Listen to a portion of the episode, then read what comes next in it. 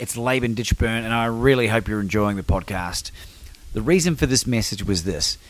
If you have your own podcast or your own YouTube channel, or you're seriously thinking about starting something up in order to get your message out into the world, I want to make something available to you. Go to podcasting heroes dot com for your free five-day video training.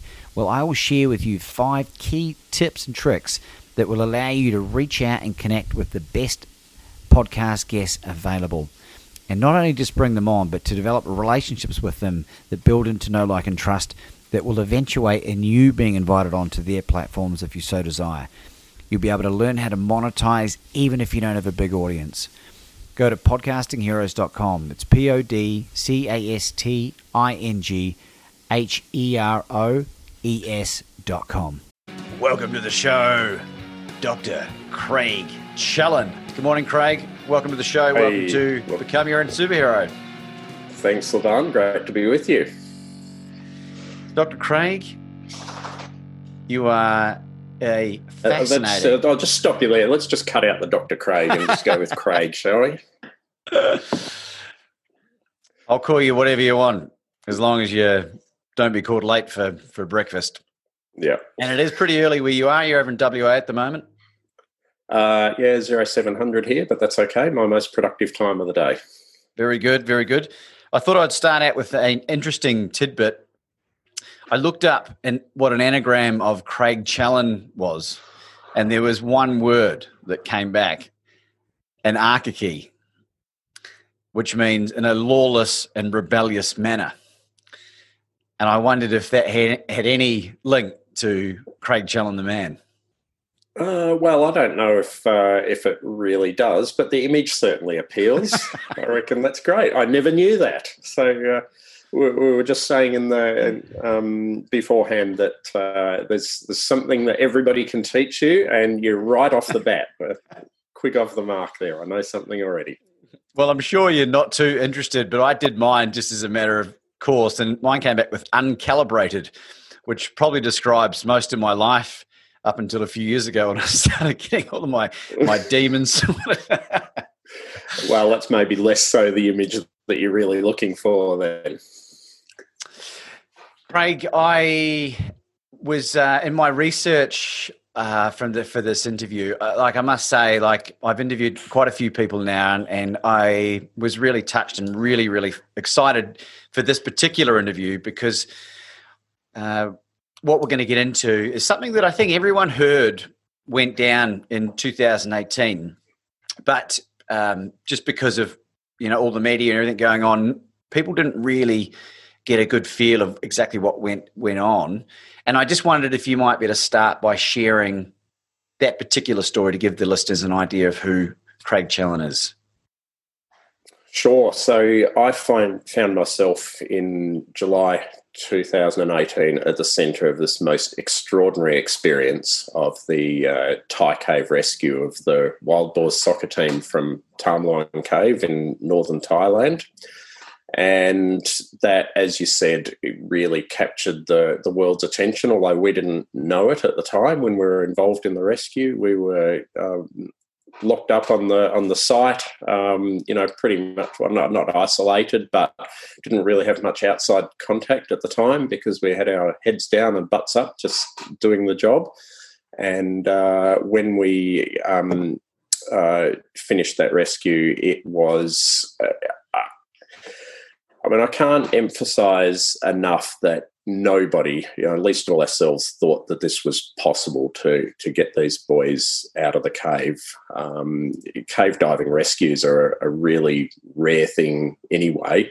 Uh, this was only the third one in history as far as I can find out from my um, research. But the first two were nowhere near the scale of this. They were uh, adult victims. There were only a few of them, um, and quite close to the entrance, a few hundred metres from the entrance, only been in the cave a short time. Um, in this situation, we had thirteen uh, people trapped, um, of which twelve were kids. They ranged between eleven and sixteen, and their twenty-five-year-old coach. they had been in the trapped in the cave by floodwaters for nine days before they were even found. And by the time we got them out, uh, on the last day of the rescue, that was seventeen days after they'd been uh, trapped. They had not had anything to eat during that first nine days, so they were a little bit the worse for wear, but still in surprisingly good condition. I mean, these kids were pretty tough, I reckon. They, they looked pretty good to me. Um, none of them really spoke English. One of the kids had a little bit of English, but you wouldn't call it conversational. It was just enough to, you know, have the most uh, basic communications. And they were two kilometres inside the cave through largely submerged passage. Um, and there was no chance of that floodwater going away. Uh, it was going to be there for months and months until the wet season finished. So we had to dive them all out. Um, and, you know, when that was first suggested to me that we would undertake that, I, my immediate reaction was, that's impossible. I'll have to find another way. It just can't be done. Uh, we were told that these kids didn't even know how to swim. Um, that turned out to be not true, and they go swimming all the time, just like Australian kids. But that was the information that we had.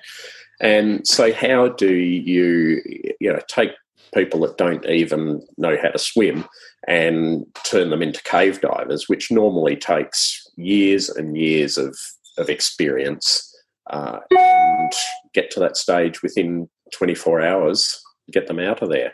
Um, but there was no choice. They were certainly going to die if we left them in there. So we just had to uh, knuckle down and do the job. And, you know, to this day, nobody is more surprised than me that we were successful in that. I think you're missing out some pretty vital details because this next part that I learned about just recently, which which didn't seem to be that well publicised, because otherwise I sure I'm surely I would have remembered it from from the media, is that they drugged the kids and had to sedate them so they were asleep so that they could be ferried out of the cave. Can you talk us through yeah. that? Yeah, that's right. So they were anaesthetised, and you you are correct that it was kept a bit quiet at the time uh, by the Thai authorities. That wasn't really up to us. We weren't handling any of the media or anything like that. Um, but to understand that, and, you know, I'm a big believer in openness and releasing all the information, keeping people informed, but you have to understand that everybody thought that this was going to fail, at least in part. I mean, you know, we were totally convinced that there would be at least some casualties out of these uh, kids. And it was pretty sensitive, the fact that we had made this decision to anaesthetise them. So it wasn't really widely um, advertised by the, the Thai authorities. But uh, the reason that we did that is because we were quite convinced that these kids would panic on the way out. Um, you know, just put yourself in their place. So, as I said, you know, we thought they weren't even used to being in the water at all. And they were going to have all this strange scuba gear put all over them, uh, and they were going to have to breathe off that, which they'd probably never even seen or heard of scuba gear before, um, and be taken out on this three-hour journey uh, out through the cave uh, with their heads underwater. They couldn't see anything. The visibility in the water was about ten centimetres. You could you could see your hand in front of your face, but that was about all. You certainly couldn't see where you were going. Um, and it was going to be a bit of a rough old trip as well. So the it's not like swimming down the middle of a pipe. I mean, the, the cave twists and turns, it goes up and down. There's all these projections and rocks sticking out and stalactites coming down from the, the top of the cave. Um, and so it was, I mean, none of them had any serious injuries, but there were certainly a few scrapes and bruises um, when they got out. And If we had any doubt about this, uh, our mind was made up by a story that we were told uh, when the initial search for the boys was happening, which was before we arrived on site. Um, we were still sitting in Australia at this stage, and a couple of British divers, Rick Stanton and John Volanthen, were, uh, along with some other helpers, um, were conducting the search for the boys at that stage. And they came across four of the Thai workers that were uh, had been marooned. The, the floodwaters were going up and down, and in Chamber three, which became our dive base later on, there are a whole lot of people working um, on pumps to try and pump the cave dry. And these guys were working on those pumps to uh, try and get water out of the cave. One day the, the water rose uh, just in the normal course of events, and these guys had apparently been having a bit of a kip in the corner and uh, got left behind when everybody piled out. And so they got trapped there for about twenty-four hours. Um, now, they were only trapped uh, by about fifteen or twenty um, metres of water underwater. And so Rick and John found these guys, and they decided they would just swim them out through this short sump. Um, so that dive was only going to be, you know, let's say fifteen or twenty seconds, something like that, really short. And when they brought those guys out, we were told that two out of the four of those guys were, were freaking out and panicking um, just from that extremely short dive. So if that happened, then what were the chances of these kids all um, bearing up for a three-hour dive? We thought that was pretty much nil. Um, and if they panicked during the dive, you know, they would certainly, while they were thrashing around, um, uh, lose their breathing supply and kill themselves, but quite possibly take out one of the divers with them, um, which was not, you know, first rule of rescue is don't kill any of the rescuers. Um, and that was not an acceptable risk to either the boys or to the, the rescuers. Uh, so we eventually, uh, after a lot of discussion and uh, a lot of naysayers, I, I was certainly one of the doubters in the beginning, and I had to be persuaded that this was actually possible. Um, you know, you don't need to be a medical person to understand that you don't anaesthetise people and then put their heads underwater. Uh, you know, to say that's risky is a little bit of an understatement.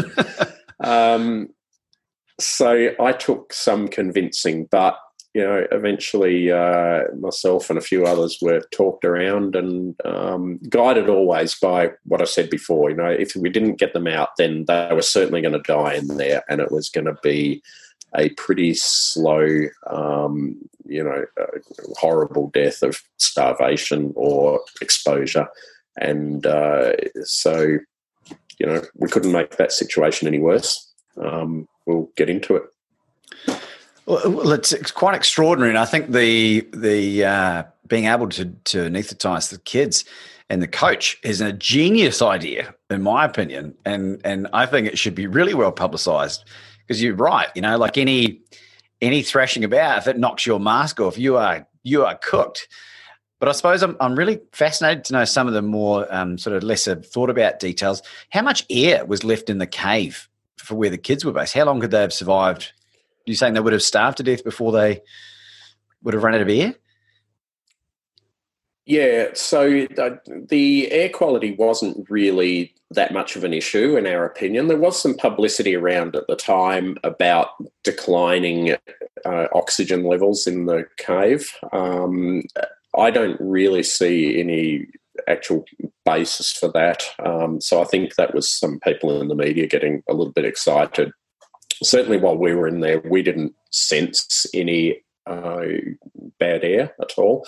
Um, and there was water flowing through the cave as well. So that brings in oxygen with it. Um, and the, the carbon dioxide that people have breathed out, that, that's pretty soluble in water, so that gets carried away as well.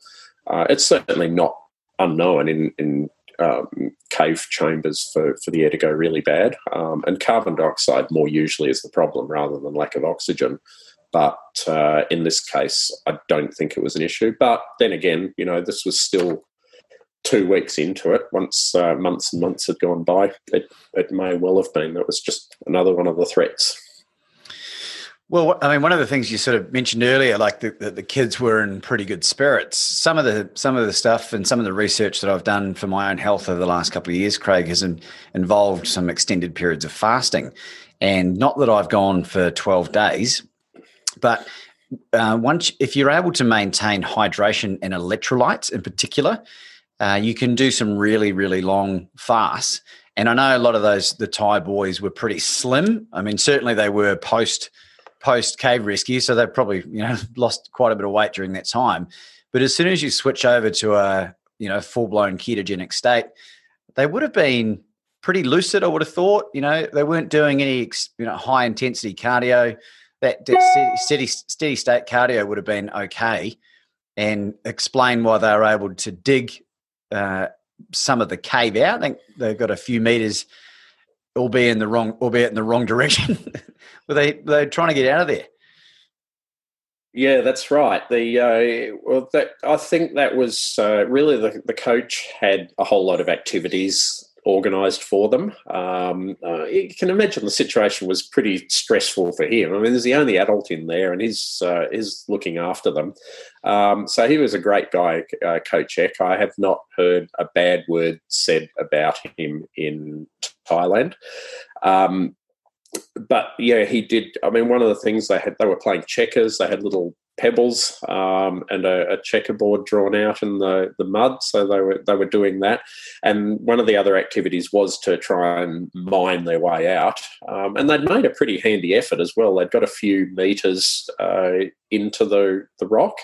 Um, it was pretty tight, so I couldn't fit in there. But these uh, these boys could squeeze their way down to the end, and they were. Uh, Uh, digging away in there, but uh, I don't think there was really any possibility that they were going to make it two kilometres out, um, and especially not as they were, as you say, uh, the direction they were heading was into the mountain rather than out. But it gave them something to do, and uh, it was pretty good work. Um, but yeah, you're right in what you say. It does take you a long time to starve to death, and they, I mean, they had plenty of water because they were trapped in the cave by millions and millions of litres of water, so there was no shortage of that, um, and pretty low activity levels. Uh, so, yeah, they, they certainly lost some weight, but um, they were not in an extreme case, uh, their, their situation.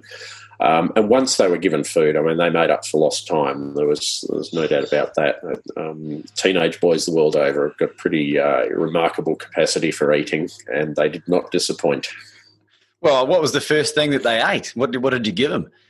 I I don't know. So I was not there at that time. We were we came in from Australia later on. Um, once it became clear that there was a rescue on, um, and up until that time, everybody thought it's just a search and, and body recovery exercise. So uh, there'd been some discussion about um, uh, about you know the possibility of a rescue, but that was really um, hope against all the evidence at, at that stage. And, you know, until they were found, really everybody, including me, thought that it's most likely they perished in the initial flooding of the cave or, or at, at some time after that. Uh, so, you know, I was absolutely astounded when they were found.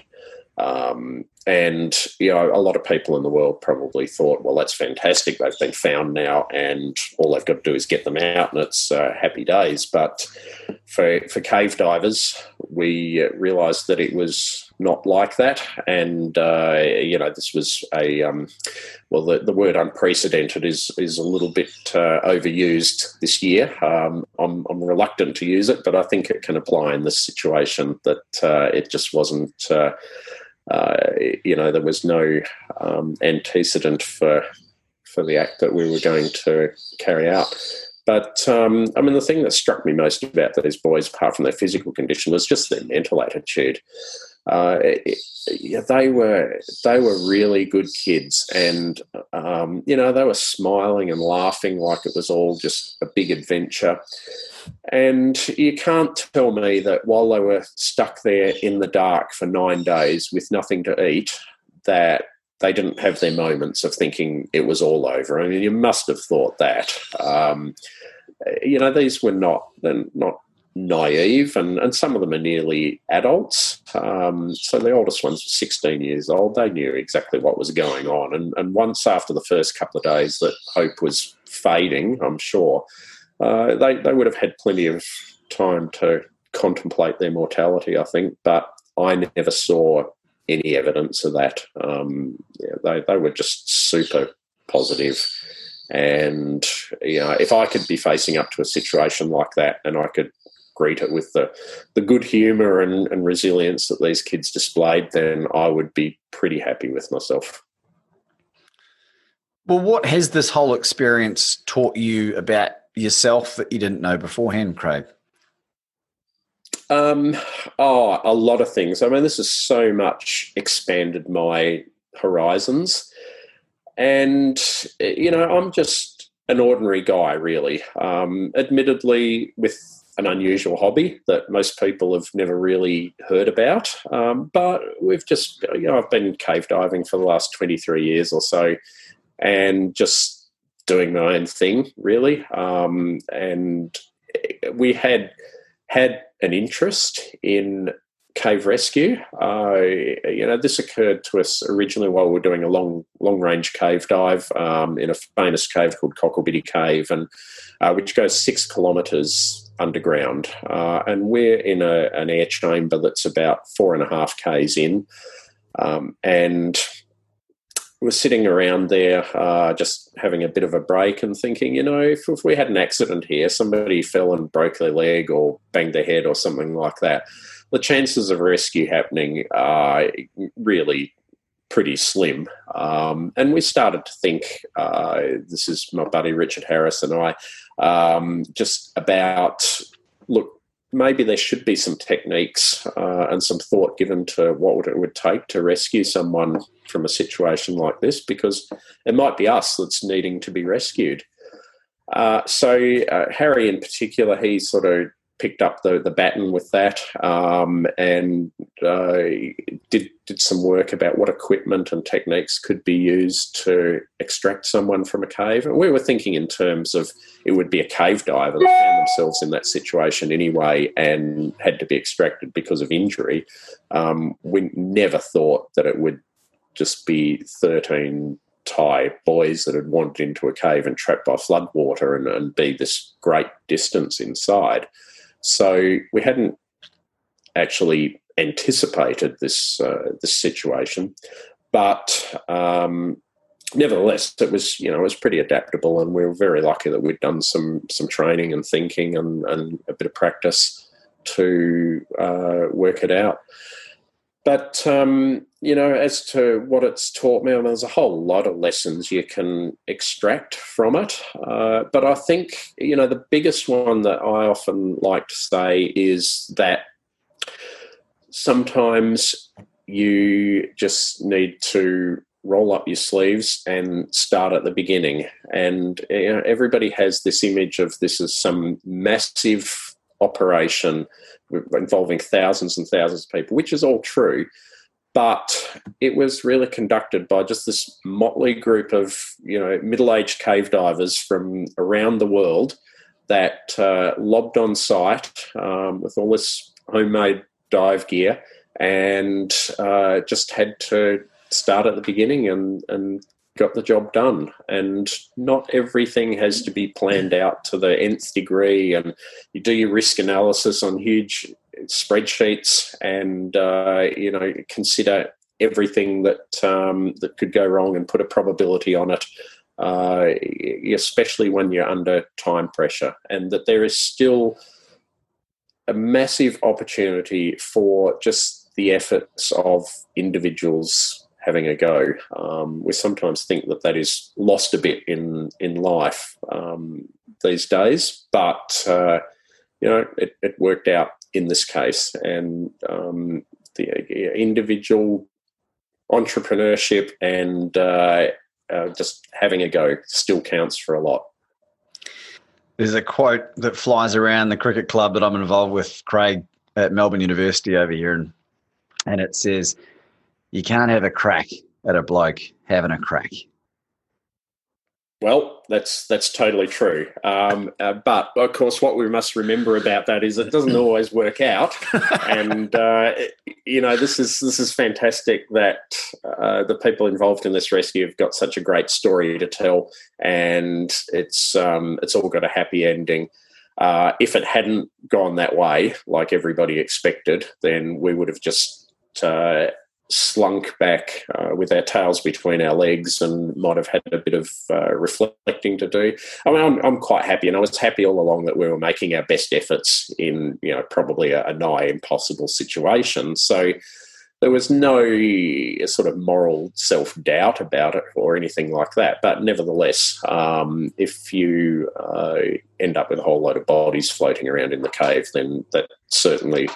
Um, wouldn't have been such a rosy situation, and uh, that, that's you know the same thing with cricket as well. Um, doesn't always uh, work out well. You only remember the good good things in life, but uh, they're all learning experiences, and uh, so you, you do you, you have to accept that risk happens. Um, it, it's you know something that disturbs me about. The uh, the way modern society is heading is that there seems to be this pervasive attitude that there can't be any sort of inconvenience or discomfort or um, there's no room for failure. Um, and those are all really important things. You know, this word resilience gets bandied around all over the place, and, and people are fond of saying, Uh, you know, you've got to build resilience in yourself, but there doesn't seem to be that much discussion about what that actually means. And what that involves is doing hard stuff and stuff that makes you, you know, takes you well outside your, your comfort zone and is really difficult and has a high risk of failure. Um, and, you know, I don't think we're teaching the kids these days enough about that. We just want everything to be nice and, and lovely all the time, and um, in the short term, that that that's you know very pleasant for everyone, but it has grave long-term dangers, and I think not enough is said about that. Well, I've got a hypothetical for you, Craig, and this is something that's been spawned relatively recently, given a lot of these interviews I've been doing. I, I'm very passionate about a few different things in my life, and a lot of them are nutritional guidelines and trying to stem the, the tide of chronic illness in this country. And so I'm surrounding myself with qualified people that that are, you know, like we had Doctor James Mukie on the show as well, the amazing work he's doing around, around uh, diabetes, Professor Tim Noakes, Professor Peter Bruckner, and I'm thinking how I can contribute. Now, so one of the ideas that came to my mind is maybe I should become Prime Minister. And my hypothetical question for you is, if I was elected Prime Minister and I appointed you the Minister for Education, and you had full you had full veto rights about impacting all the children in this country, what would be some of your first policies? Yeah, yeah. Well, um, I guess I've I've got to say that uh, you know another message that is that I think is really important that often gets forgotten about is that there are no simple solutions to complex problems. And if you looked at the the media these days, uh, yeah, everything wants to be reduced to one-liners, and life is not like that. Um, and so uh, I think, you know, we could do for a start, and this isn't an action of the Prime Minister, but this is just putting the any Prime Minister, um, not in particular our current one, uh, yeah, we could do with a bit more of appreciation of their um, situation that they find themselves in. They've got an enormous job to do, and everybody wants magical solutions to all their little problems. Um, these situations are really complex. So I, I can't give you my uh, my pattern for solving all the world's problems during the, the course of this hour or so. But uh, look, if you wanted me to point out the thing that I think is most important, um, it is overwhelmingly the inequality in education uh, these days.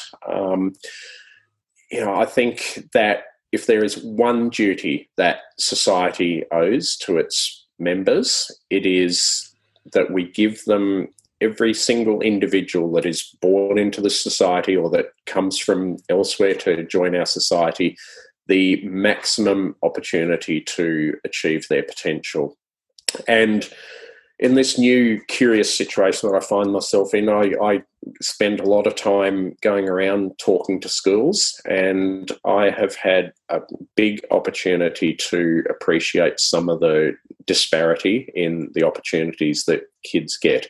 Um, and I certainly, you know, I want to hasten to add that I do not uh, begrudge at all kids that are in expensive, elite, uh, private schools that are getting the best education, but I am in no doubt that they are being served up an extraordinary advantage, and that there are other kids out there that are um, woefully lacking in the opportunities that they are given, that uh, they are in, you know, bad conditions with a lack of resources. Um, I think it's no secret that a lot of the time, uh, not exclusively, but um, a lot of the time the best teachers are attracted away to better paying, um, you know, more pleasant conditions where they're dealing with kids that don't have so many problems.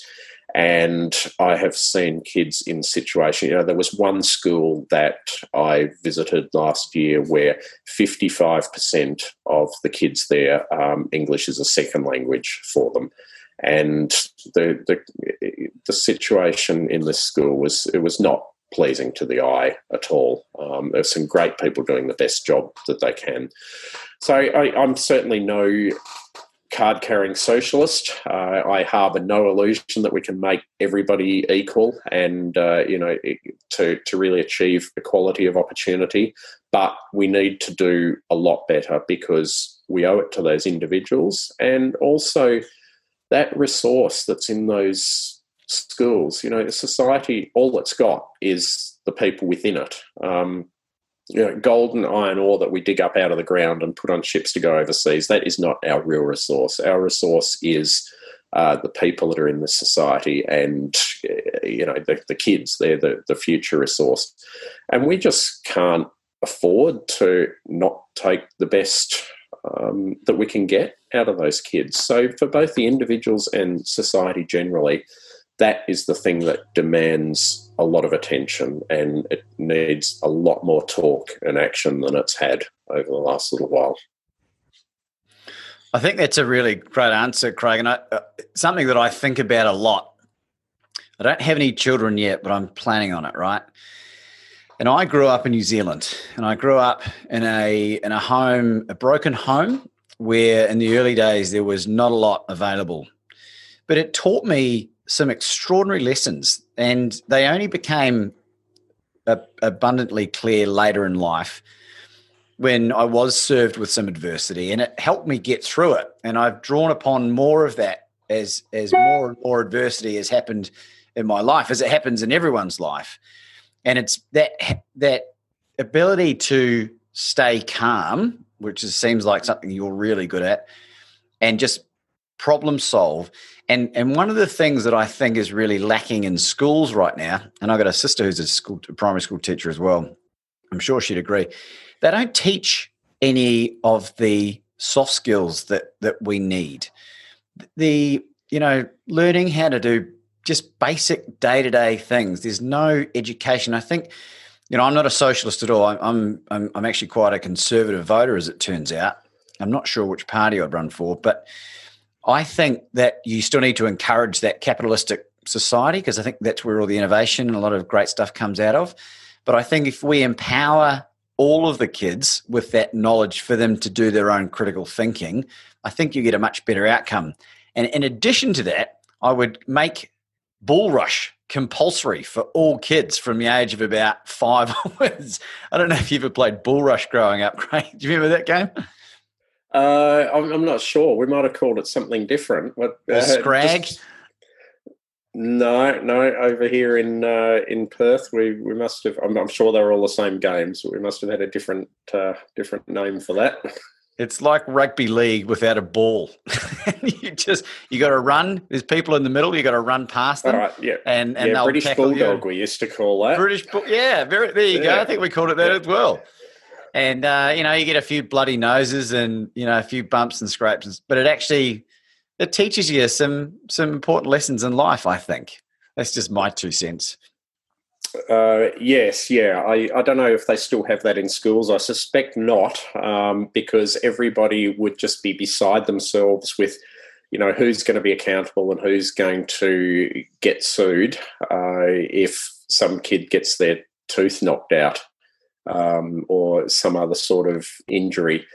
But, you know, looking back, I'll, I'll let you into a, a secret, Laban. Uh, the greatest regret of my life is that I never broke my arm when I was a kid.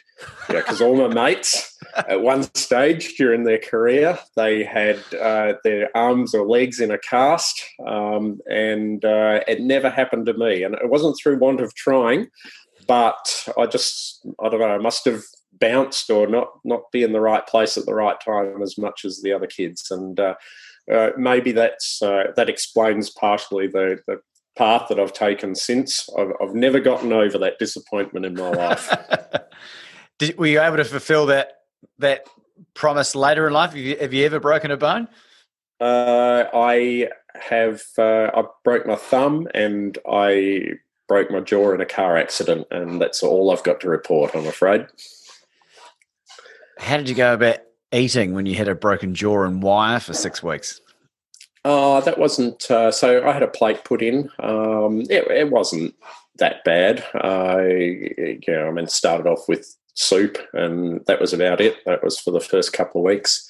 Um, but, you know, I'm I'm not a big uh, big eating or food person really. I was just fuel for the machine. So uh, just yeah, get some into you any way you can really. That didn't bother me so much. There was a, uh, a chap that I went to school with when I was about sixteen that I think broke his jaw in a fight, and his his jaw had to be wired shut. And he had a love of meat pies that didn't dissipate, and he was uh, very famously known for blendering meat pies into a slurry that he could suck through a straw, which I think is one of the funniest things I've ever heard in my life. And I think it's I think it's about as genius as ferrying Thai soccer players out through a cave. Totally anaesthetized. Um, yeah, well, I'm far too lazy in the kitchen to even go to the extent of putting a meat pie in a blender, I'm afraid.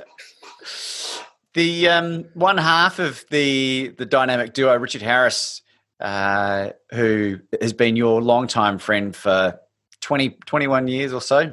How did you guys meet?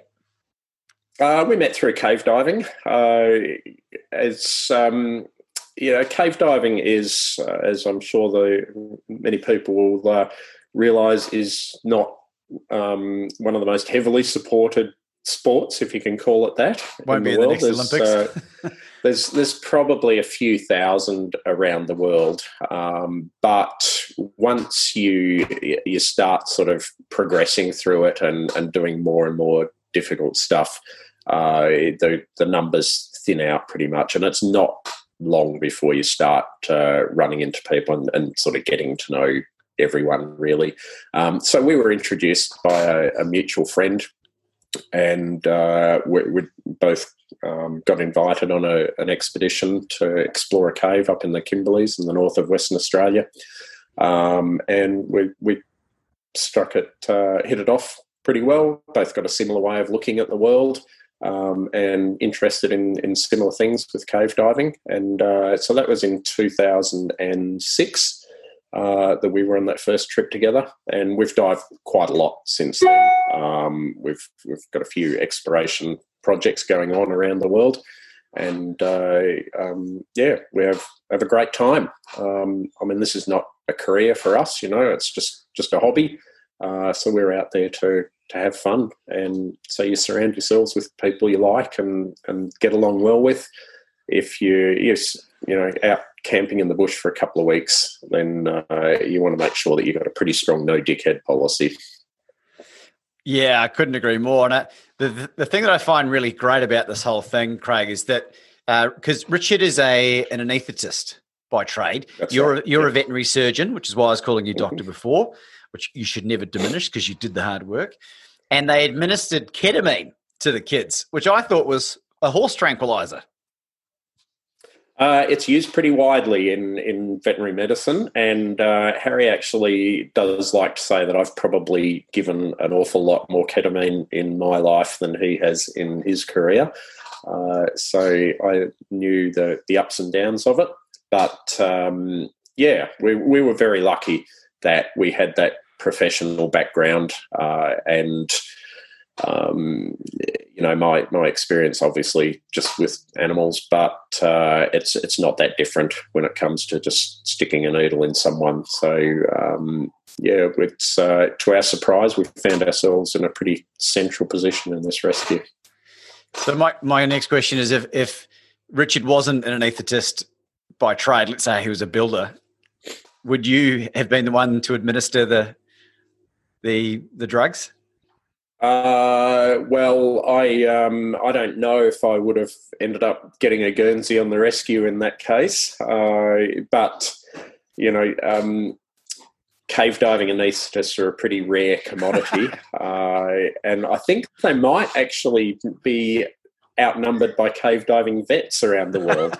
Really? But, um, both of them, you could you could certainly count the numbers on your fingers of one hand. So... Uh, I don't know. It's who knows these things. Um, I mean, you you know, you, you build your experiences and uh, your capability um, for whenever a test might appear in your life. But so much of it comes down to being in the right place at the right time as well.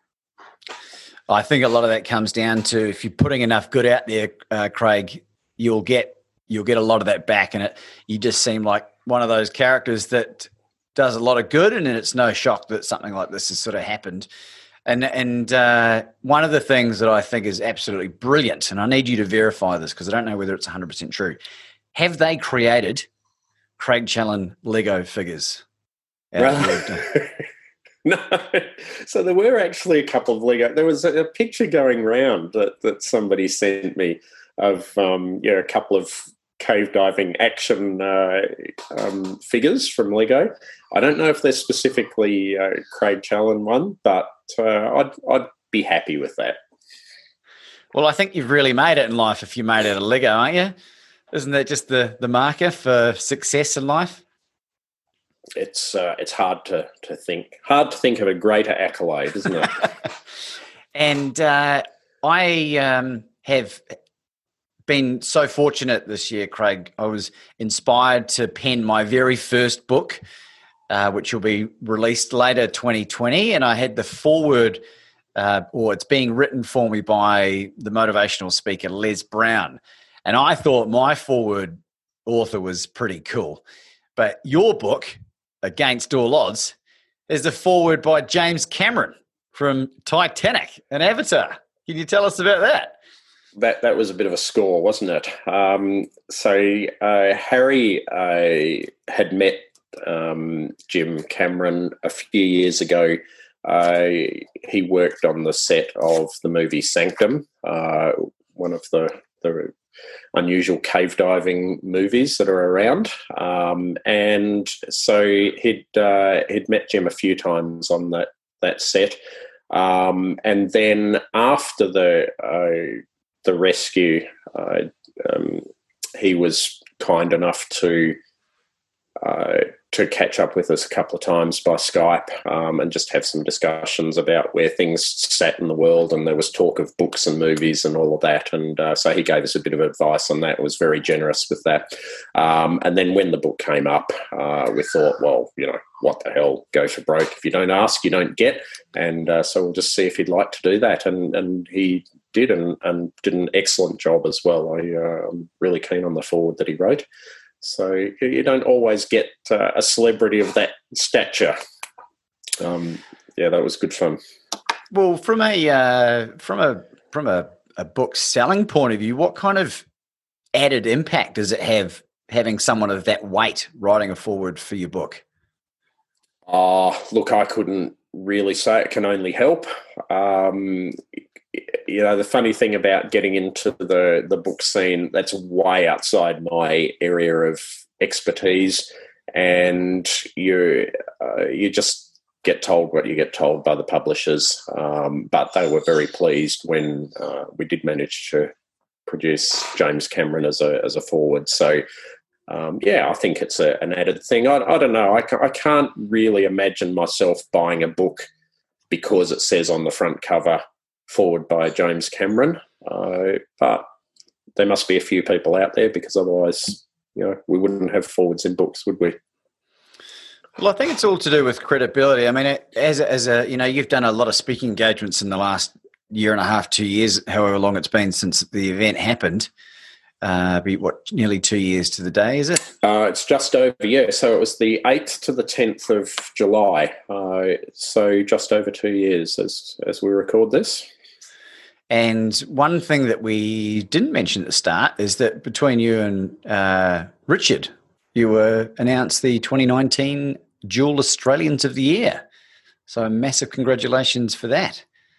Well, thank you. I, I try to take it in the spirit in which it's intended, and it's obviously an enormous honour and privilege to find yourselves in that situation. I did not see that one coming, but uh, I, I, I do have to admit in my quieter moments that I'm a bit disturbed because I think if Harry and I are the best that Australia had to offer for two thousand nineteen, then maybe this, this country isn't in such good shape after all. Well, I think uh, this seems to be a recurring theme with, with the recipients of this award. Certainly when I spoke to Doctor James, he, he was of a similar vein. But the, the great thing about it is that it's a it's a wonderful platform and credibility, in my opinion at least, for you to get your message out there, which, you know, we've touched on some of it already. And I, and I think that's what this is all about, you know, like they're acknowledging you just mucked in, you got the job done, you know, and, and there was times there before you even got into the rescue that you were told that if you mucked things up, that you were likely going to be liable for jail time from the Thai authorities. Yeah, we didn't really take too much notice of that. Um, it, there was some talk about that, and it, that really mainly seemed to come from the uh, Department of Foreign Affairs personnel that were on site, and they're public servants and they're paid to be risk averse, and that's their job. Um, it, you know, I took the attitude myself, and I might be accused of being a bit naive about this, but if it had all gone wrong, I think it would have been a bit harsh to go looking to blame for the people that were there doing their best in in trying circumstances, and uh, yeah, I'd, I'd just like to preserve a little bit more faith in human nature than that. Um, now, maybe I'm being a bit stupid. I don't know. We will never know about that because it had such a good ending. But, uh, yeah, we just thought, look, we'll leave that to the, the support people that we've got. Um, we'll just knuckle down and, and do the job that we're here to do, and the one thing I've noticed, Laban, in life is that everything always turns out okay in the end, and so it proved.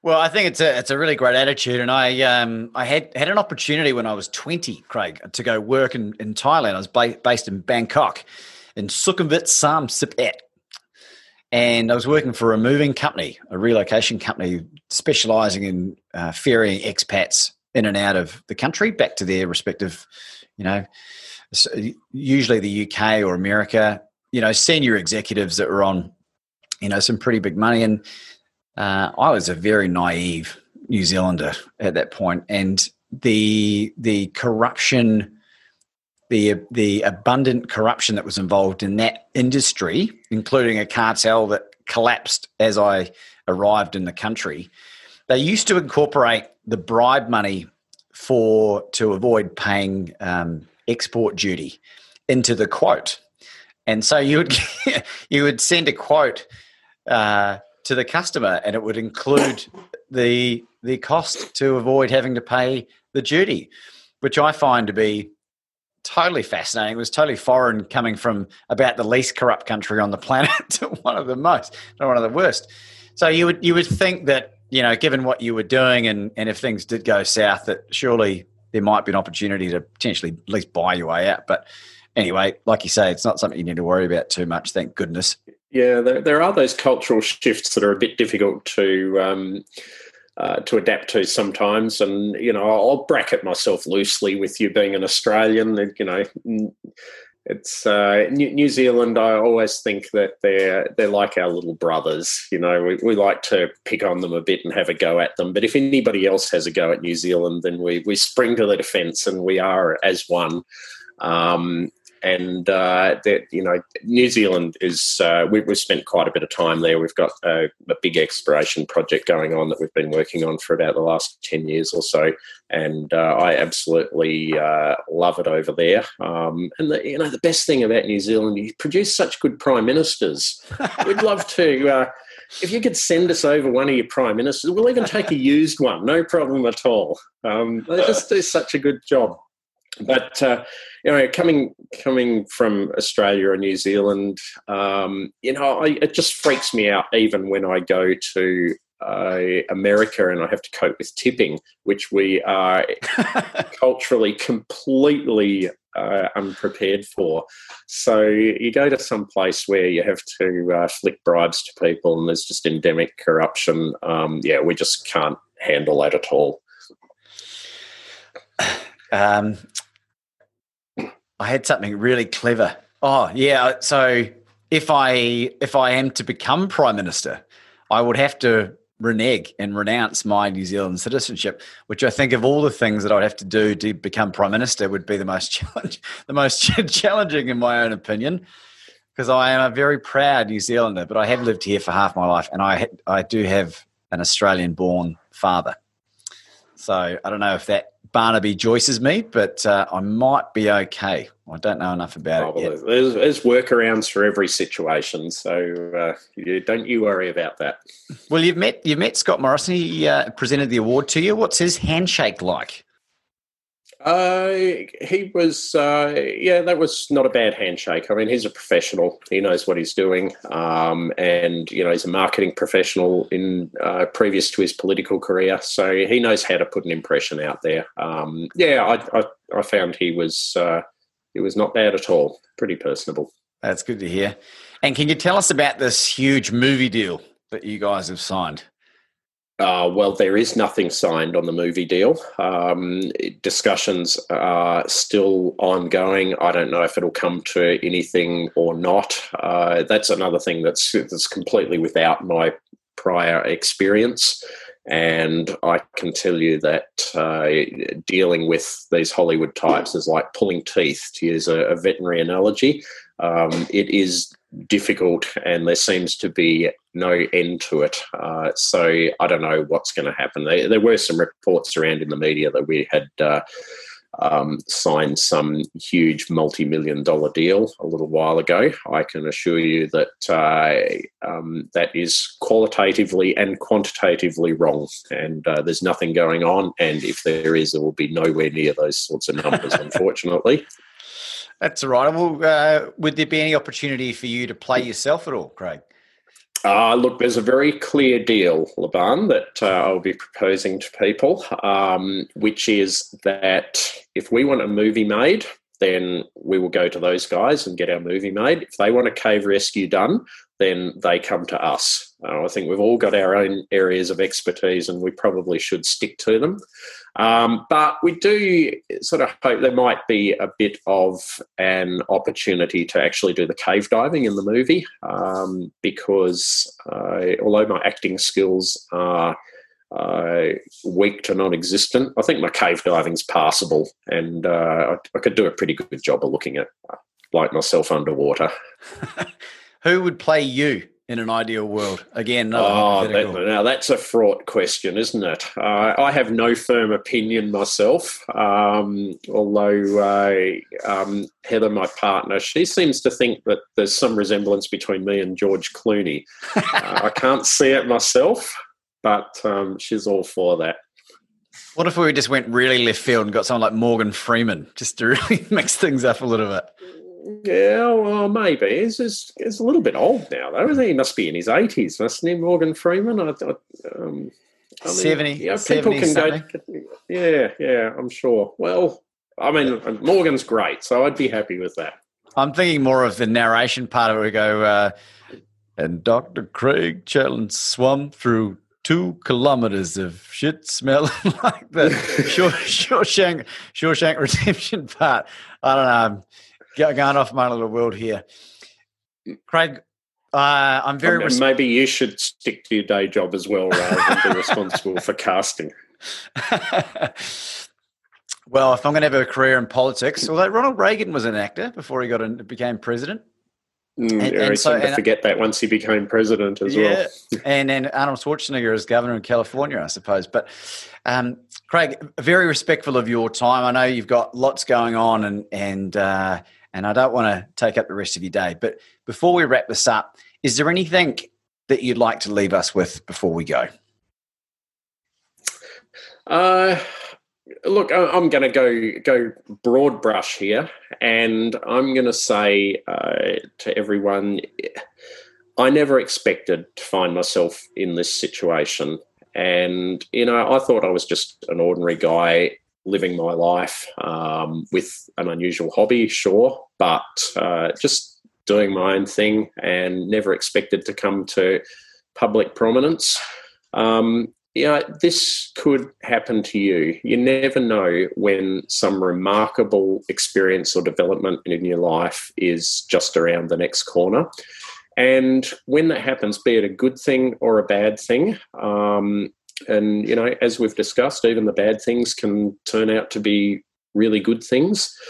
Uh, so the time to get ready for that is right now. Um, you know, develop your skills and be the best that you can be, because this test in your life, it's coming sometime. Um, you know, it's, it's for most people, it's obviously not going to be a cave rescue, but at some stage, uh, you know, people are going to face difficulties like uh, illness in themselves or someone close to them, or uh, um, financial problems, or find themselves in a, a natural disaster or a war or something like that.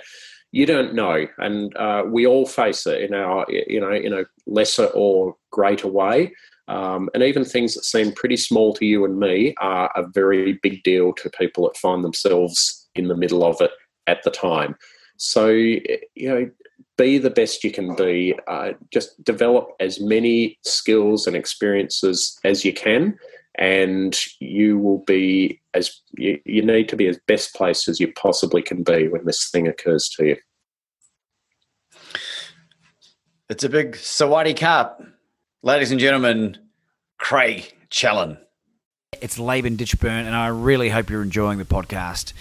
The reason for this message was this: if you have your own podcast or your own YouTube channel, or you're seriously thinking about starting something up in order to get your message out into the world, I want to make something available to you. Go to podcasting heroes dot com for your free five-day video training. Well, I will share with you five key tips and tricks that will allow you to reach out and connect with the best podcast guests available. And not only just bring them on, but to develop relationships with them that build into know, like, and trust that will eventuate in you being invited onto their platforms if you so desire. You'll be able to learn how to monetize even if you don't have a big audience. Go to podcasting heroes dot com. It's P O D C A S T I N G H E R O E S dot com.